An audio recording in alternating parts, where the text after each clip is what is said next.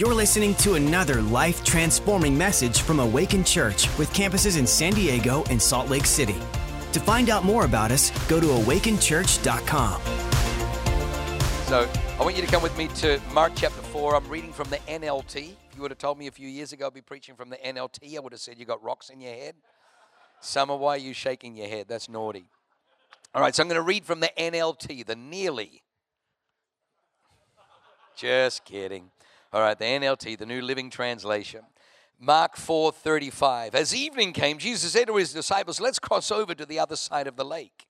So they took Jesus in the boat and started out, leaving the crowds behind, although other boats followed. But soon a fierce storm came up. High waves were breaking into the boat, and it began to fill with water. Just, just pause there for a second. Just understand this that this was Jesus' idea. Wasn't the disciples' idea. It wasn't, you know, Jesus looked at the schedule and somebody had booked a sightseeing adventure tour on the other side of the lake. Jesus said to the disciples, Let us cross over to the other side. So the disciples go along with Jesus. So now they're responding to Jesus. They're in the middle of Jesus' will, they're in the middle of God's will, and a fierce storm arises. Waves begin to break into the boat so that the boat is beginning to, to sink, it's beginning to fill with water. Please understand that God is not just a fair weather God. God is not a God who can, his power can only operate in the sunshine. That sometimes you're in the middle of the will of God and all hell has broken out against you. Sometimes you can be right in the middle of God's calling obedience, God's purposes, and the storm is fierce and the waves are breaking into and your boat is filling. But can I tell you, don't quit. Don't quit. Don't quit. Don't back up. Don't back down. Don't retreat. You're in the middle of the will of God. You know, they, they may have sent a memo around at work that there's going to be some furloughs and some people laid off, and you're like, man, I just began to tithe. What is God? You're in the middle of the will of God because I'm telling you, the storm isn't sent to sink you, the storm is sent to reveal His power and His preeminence over the storms of life. God is giving you a promotion, He's giving you an elevation to see that God is not fazed by the things that faze men. Because have a look what it says. It says that, that when this was happening, Jesus was sleeping at the back of the boat with his head on a cushion. Aren't you kidding me? The storm that was rocking the disciples' faith was rocking Jesus into a slumber. The disciples woke him up shouting. I love that. They woke him up shouting. Teacher, don't you care? If we're going to drown. When Jesus woke up, he rebuked the wind and said to the waves, Silence, be still. And suddenly the wind stopped. And there was a great calm. Then he asked them, Why are you afraid? Do you still have no faith? The disciples were absolutely, absolutely terrified. Who is this man? They asked each other. Even the wind and the waves obey him. I want you just to underline they were absolutely terrified. All right, come with me now, chapter 5, because it spills into chapter 5. So they arrived at the other side of the lake in the region of the Gerasenes. When Jesus climbed out of the boat, a man possessed by an evil spirit came out from the tombs to meet him. The title of this message today is called The Power Gospel. The Power Gospel one of the reasons that we want to encourage you to, to not just be a church attender, but actually be somebody that has Jesus in your boat is because when you have Jesus in your boat, you, you have a power in your world that is greater than the storms. It is greater than the storms. It is greater than the wind. It is greater than the waves. It is greater than your present circumstances. You have somebody that the wind and the waves obey. They obey His word. Everything submits to the word of God. That's why we want to get the word of God in you. So now Jesus comes to the other side of the lake, and as he hits the shore on the other side, a demonized man, a man who is possessed by an evil spirit, comes out of the tombs to meet him. This man lived in the burial caves and could no longer be restrained. Everyone say restrained. Could no longer be restrained, even with a chain. Whenever he was put into chains and shackles, as he often was, he snapped the chains from his wrists and smashed the shackles, and no one was strong enough to subdue him. That's when you look at the language restrained, chain, chains and shackles, subdue him. Day and night he wandered among the burial caves and in the hills, howling and cutting himself with sharp stones. When Jesus was still some distance away, the man saw him, ran to meet him, and bowed down before him. And with a shriek, he screamed, Why are you interfering with me, Jesus, Son of the Most High God? In the name of God, I beg you, don't torture me. For Jesus had already said to the spirit, Come out of the man, you evil spirit. Then Jesus demanded, What is your name? And he replied, My name is Legion, because there are many of us inside this man. Then the evil spirits begged him again and again not to send them to a distant place, not to send them to some distant place, but close proximity. Stay in the neighborhood.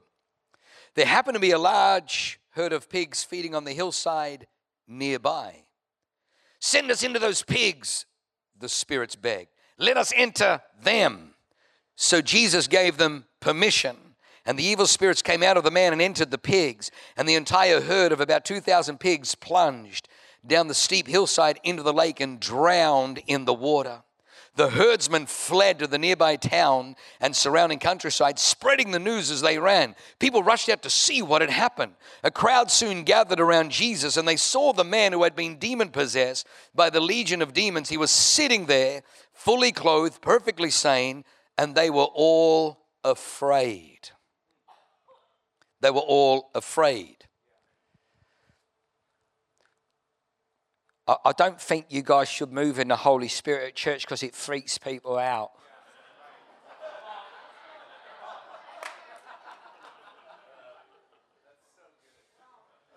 Like, what if someone comes in and, like, people get slain in the spirit? It'll freak them out.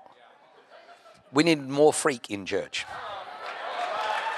This is the second time now the disciples were absolutely terrified when he rebuked the wind and the waves. Now there's a man who was demonized, completely sane, clothed, seated in his right mind, and the people are afraid again. How many people know that we don't dial down church to the level of fear in people, to the level of afraid in people? Our job is to replace fear with faith. Our job is to exercise the fear and replace it with faith. Somebody say, Amen. Then those who had seen what had happened told the others about the demon possessed man and the pigs. And the crowd began pleading with Jesus, please never leave. Stay here with us. We're going to build you a nice house. And if you could. Oh, hang on. Sorry. And the crowd began pleading with Jesus to go away and leave them alone. As Jesus was getting into the boat, the man who had been demon possessed begged to go with him. But Jesus said, No, go home to your family and tell them everything the Lord has done for you and how merciful He has been. So the man started off to visit the 10 towns of that region, began to proclaim the great things Jesus had done for him, and everyone was amazed at what he had told them. We're in a series at the moment called The Future is Family. The Future is Family. Can I tell you, the future is not just family, but your, your family is your future. Let me just say this you are a product of your family, and the greatest product is your family.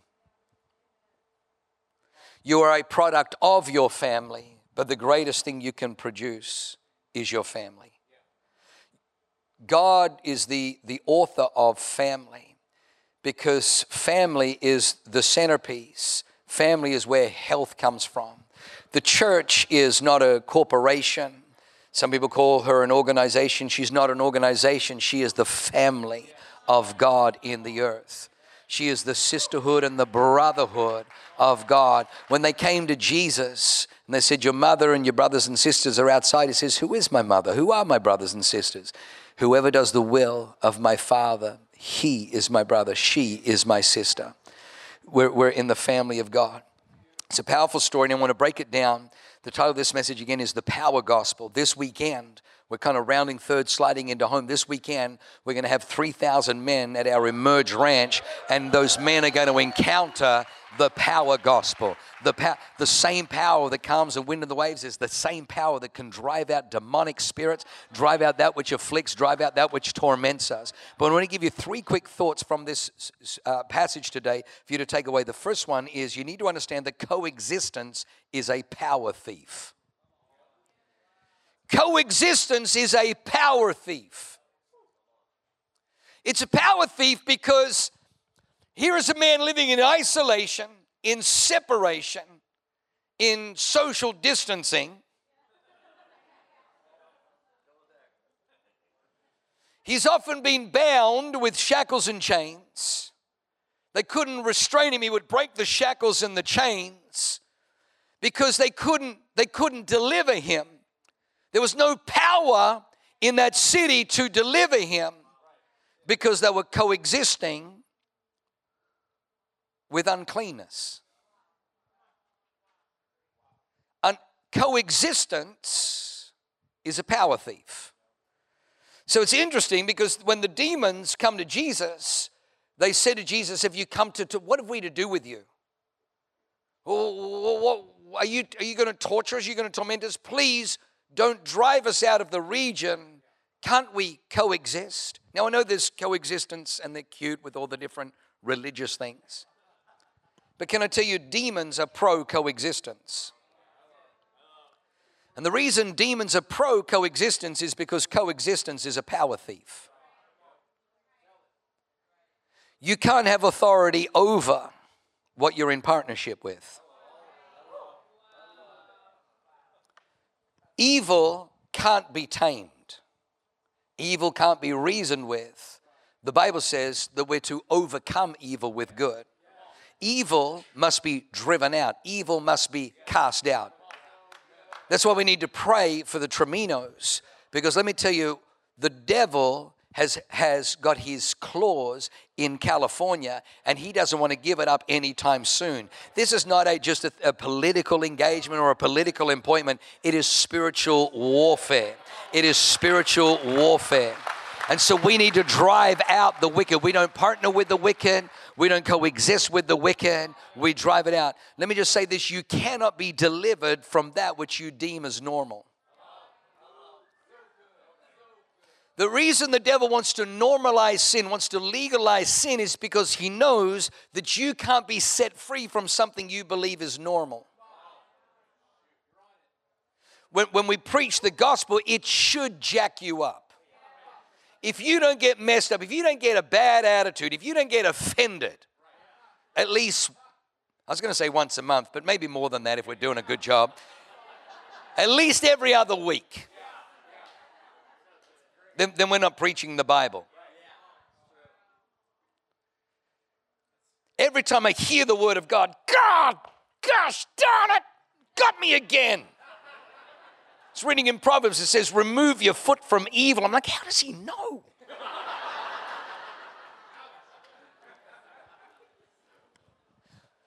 How many people know that Jesus says, You shall know the truth, and the truth shall set you free? But did you know that before the truth liberates, the truth has to first penetrate? The Bible says, when they heard Jesus speaking, they were cut to the heart. I like that, that, that, that we, we don't tolerate evil. I remember in my life trying to get set free from all the rejection and all the pain and all the, and then some, the, the person praying for me said, I can't deliver you. God's power is here, but it's not landing on you because you need to forgive your dad. I'm like, I, I ain't forgiven my dad. And they said, Well, then, because you're in agreement with demonic spirits, saying, withhold forgiveness to your father. Stay in bitterness. He, he rejected you, you reject him. He abused you, abuse him. He, you hate him. And so I was living there and I didn't realize I was bound in torment. And I'm, I wanted to be free, before I could get free, I had to break that agreement. You got to break agreement with demonic spirits. You got to break agreement with, with vows, inner vows that you've made in your heart. You ask anybody who's gone through deliverance, the only way they can get set free is you've got to break agreements. If you're in agreement with the devil, you have no authority over the devil. You've got to break that agreement. You've got to say, you know what, devil, I was stupid when I said that, but in the name of Jesus, I'm canceling the agreement. I'm breaking the alignment. I'm breaking the agreement, and you're getting out of my life.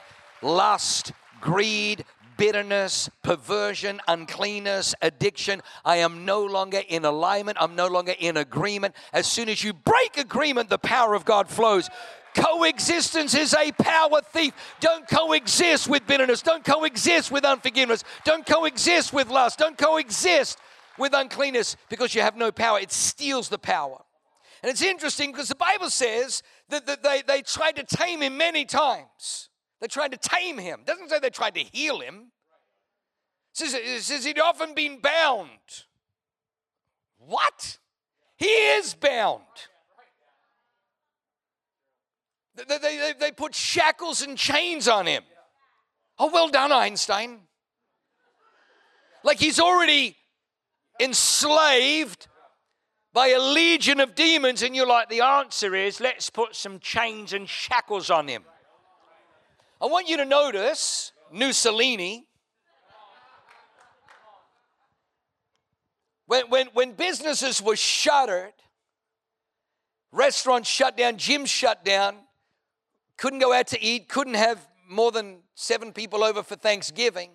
When we were in isolation, he, he coined essential and non essential.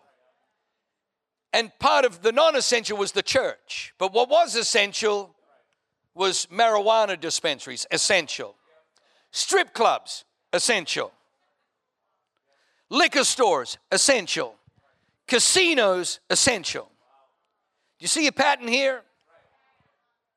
The people that were tormented in their isolation, struggling with depression and anxiety and addictions went through the roof. If you talk to any of our people in our recovery center, they will tell you that in our recovery center, that we're dealing with people who have drug addiction. So, in a time of isolation and separation, with people tormented and wondering if they're going to make it, the shackles and chains of marijuana dispensaries, drug addiction, and overdoses, that's okay, that's essential. Liquor stores, alcohol, that's essential. Strip clubs, pornography, lust, that's essential. Gambling casinos, that's essential because it's the spirit of this world.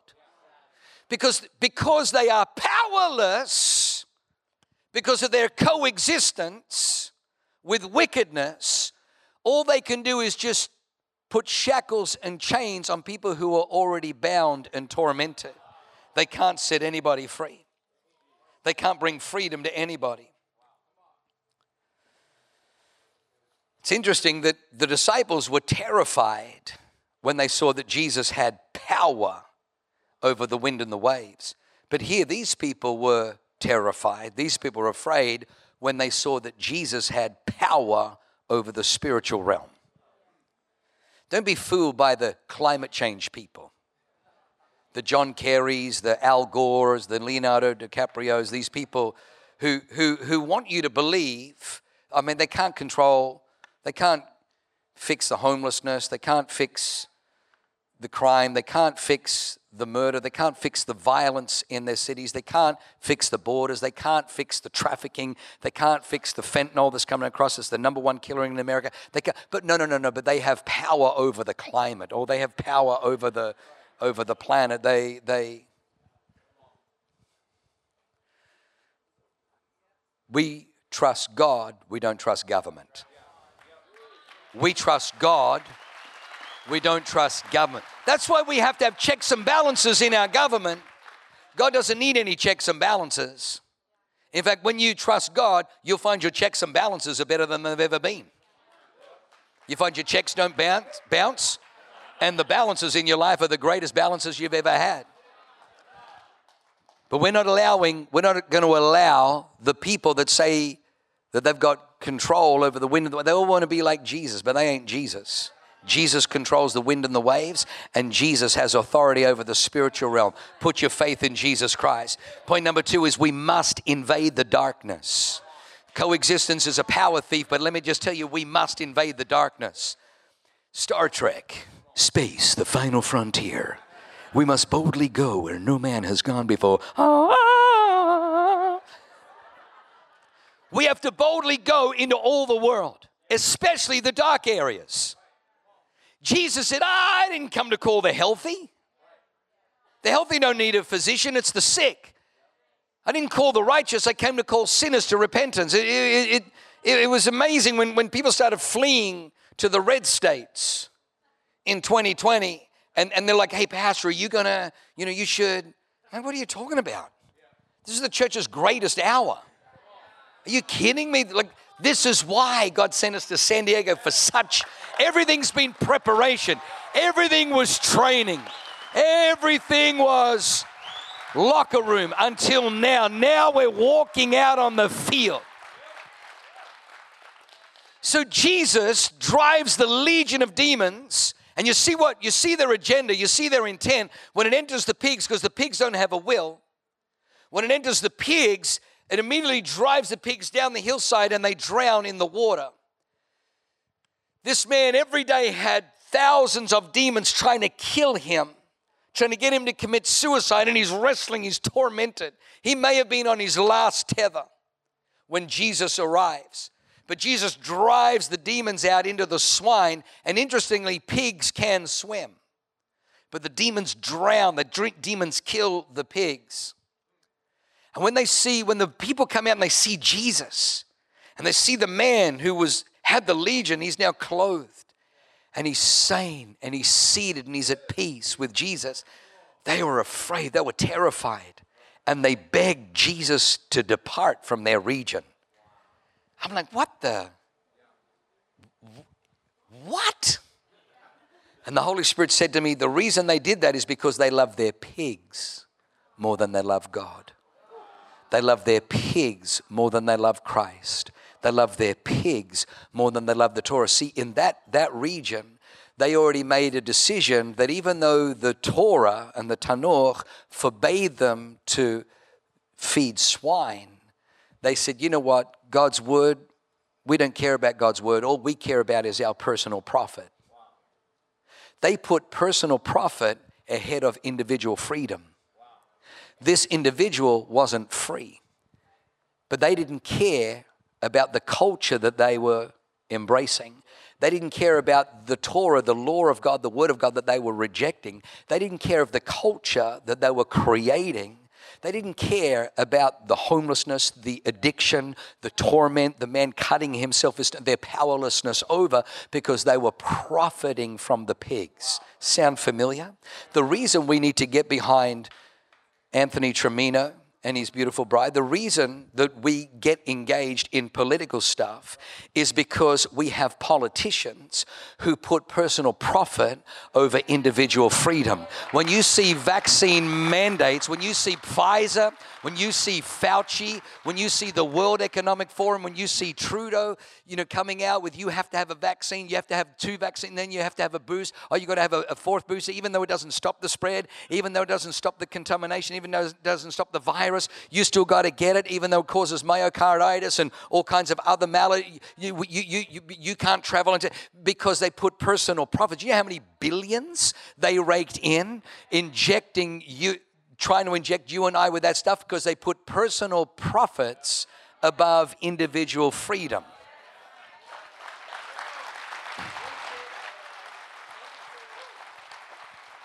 What I love about this story is is he comes to the region of the Gerasenes where the culture is they've rejected God, they've rejected the Torah, they've rejected the Word of God, and they set it up as a sanctuary state for pigs, for the unclean.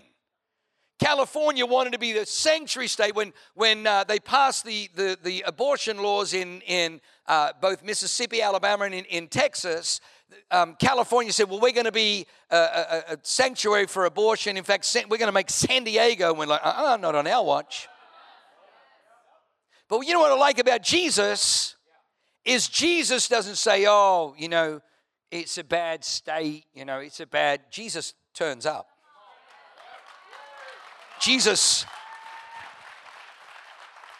Jesus goes into the equivalent of a blue state. You know why? Because he ain't afraid of the darkness.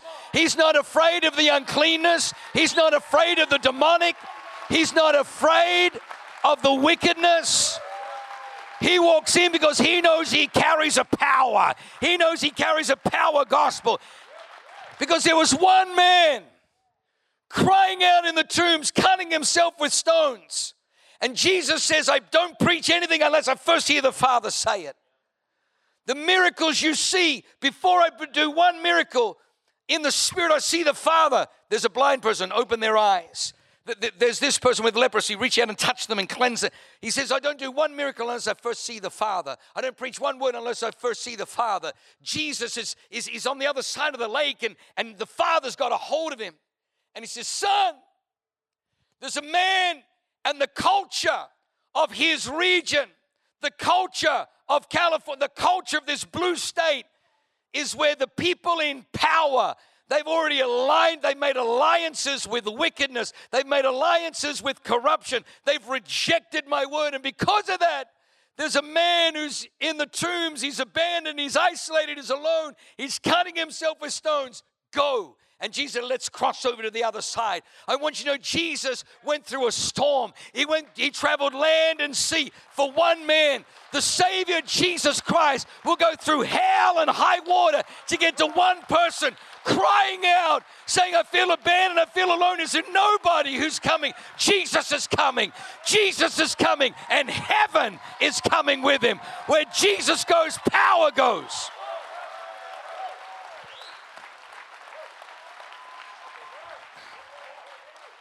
What's going to happen at Emerge? At Emerge, we're going to have 3,000 men encounter a power gospel. But they won't just encounter a power gospel, because when you encounter it, you become a carrier.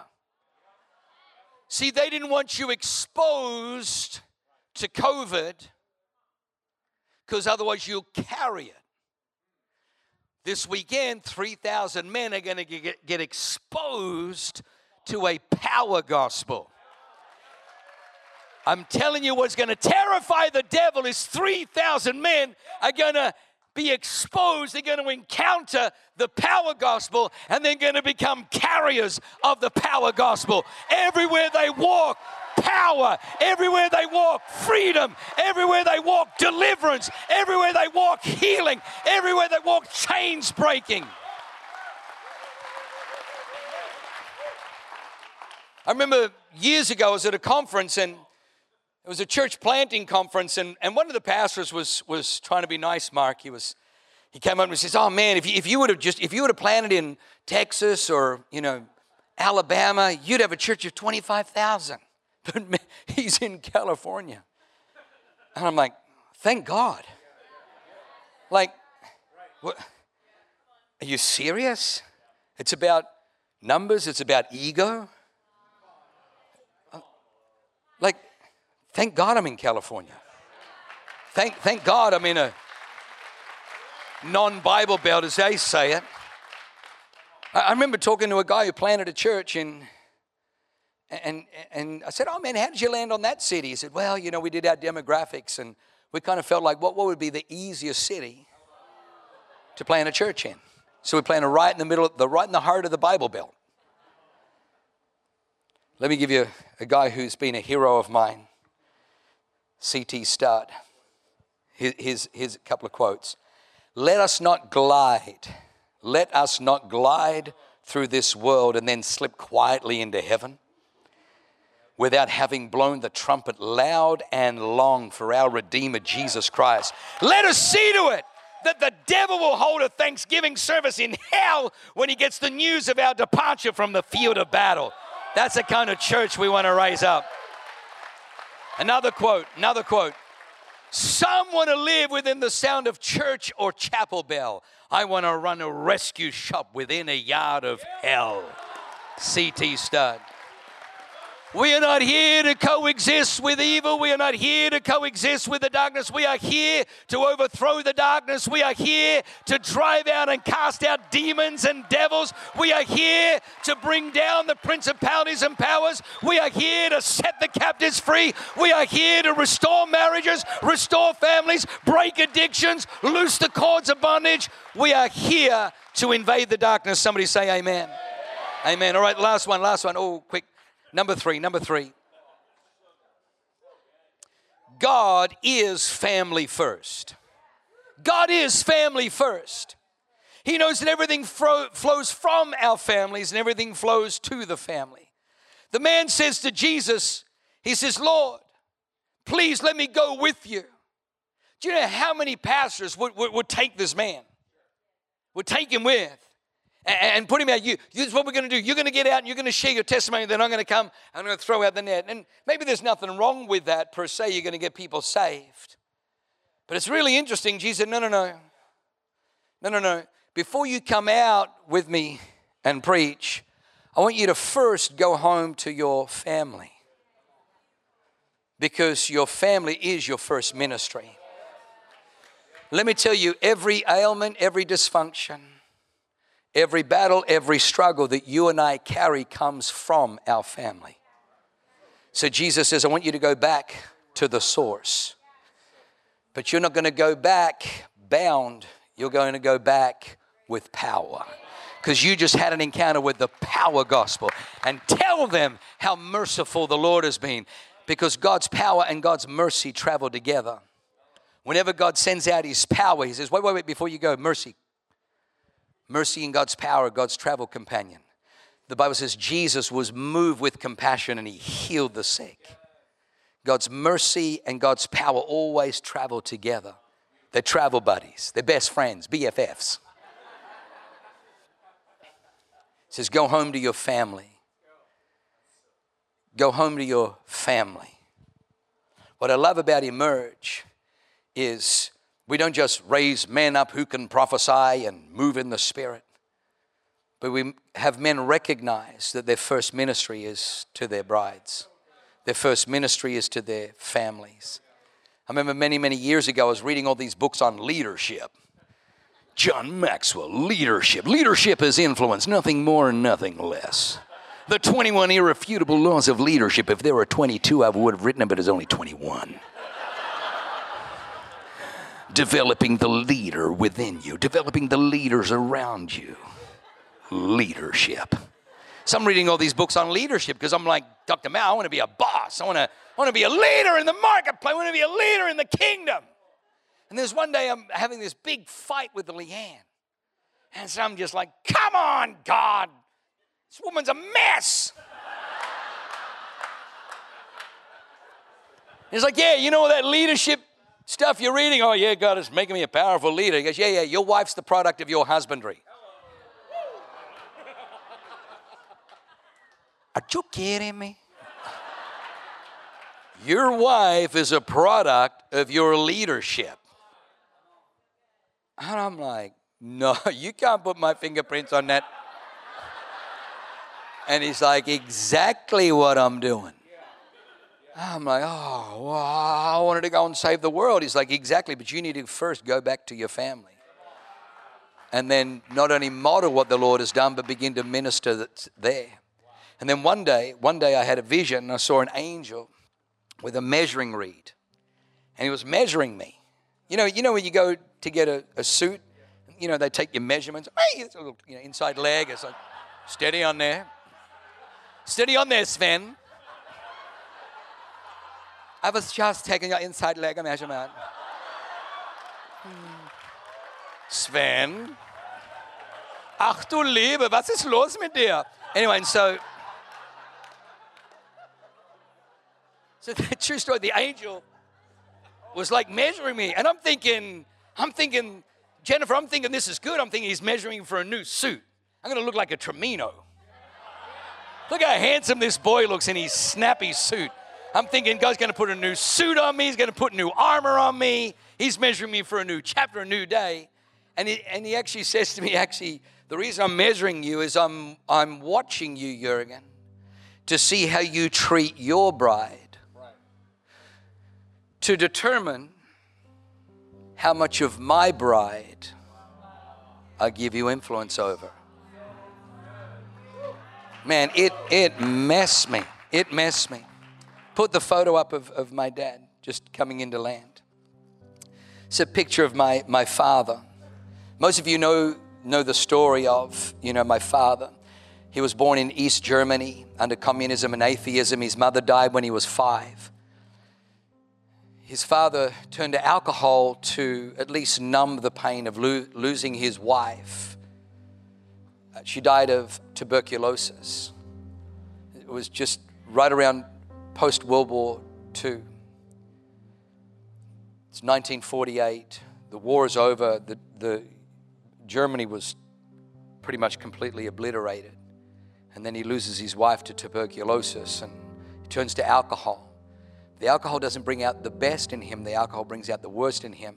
So my father was a regular recipient of beatings from his father. His father remarried, but the woman that he married, who became my father's stepmother, already had two kids.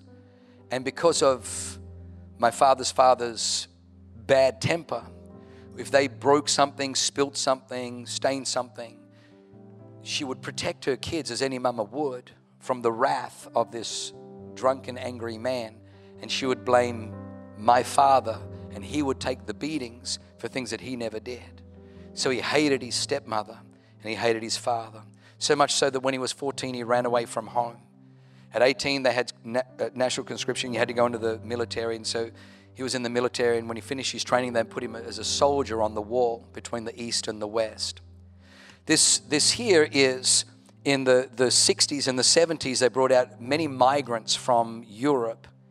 And then they, because Australia was bustling and they needed tradespeople. And so my dad was one of the people that got a visa to come out from Germany. And so they did a story, and he told the story about his mum dying and everything. And they followed up how these migrants who came here, not knowing the language, you know, became successful. I remember when I was in Bible college and I just finished preaching at chapel, and people come and go, Man, you got an anointing to preach, you got an anointing to preach. And I felt really good until I got home and got my guitar out and just began to worship. And the Holy Spirit says, Yeah, you know, uh, you need to forgive your dad. I'm like, I'm not sure if you were listening, Lord, but uh, people said I got an anointing to preach. And he's like, Yeah, but if you don't deal with this brokenness, everything you preach is defiled. Everything you preach will be contaminated with bitterness and resentment because your words aren't just words, they also spirit. And I'm like, well, he's not asking for forgiveness. And God, he doesn't deserve it. And God says, neither were you asking or deserving when I forgave you. So I wrestled for months. And then finally I said, all right, God, I'll forgive him. God says, okay, oh, you want to throw me a bone now? Three months later, he says, you know what we're going to do? We're going to take it up another level. Not only do I want you to forgive him, but I want you to tell him that you love him. I'm like, you are, you have, I've never heard those words. God, it's not fair. I've never heard those words from him. He's the father, I'm the child. He should be the one. He's the offender, he's the violator. I'll forgive him, but I ain't. And so it took so then I realized I had to not only tell him I love him, forgive him, but then a few years ago you've heard the story. I'm brushing my teeth and two of the bulbs have blown up my vanity. And as I'm looking in the mirror, I see that face in my features looking back at me. And as I'm brushing my teeth, I go. And the Holy Spirit's like, Well, well, well. I thought you'd forgiven him. I'm like, Oh, oh, oh, oh I have. Oh, Holy Spirit, look. And, and I'm searching me. I, I, feel like I have. Oh, no, honestly. He goes, I know you have. You've forgiven him, but you've never honored him. I'm like, ah, Oh, all righty then. I'm, I'm thinking it's a game of chess, and, you know, God just like, you know, rook tonight. And I'm like, oh, I've got a killer move right here with the bishop. And I said, God, I'd, I'd be happy to honor him if you can name one thing that he's done that's honorable. and God's like, I'm not asking you to honor him for what he's done. I'm asking you to honor him for who he is. It was, it was very difficult, it was very expensive, but it was unbelievably powerful. Because up until that time, because of him coming home drunk and just the generational curse, you know, what walks in fathers runs in children. And so he hated his father because of the alcohol and the beatings. But Jesus says, whatever sins you retain,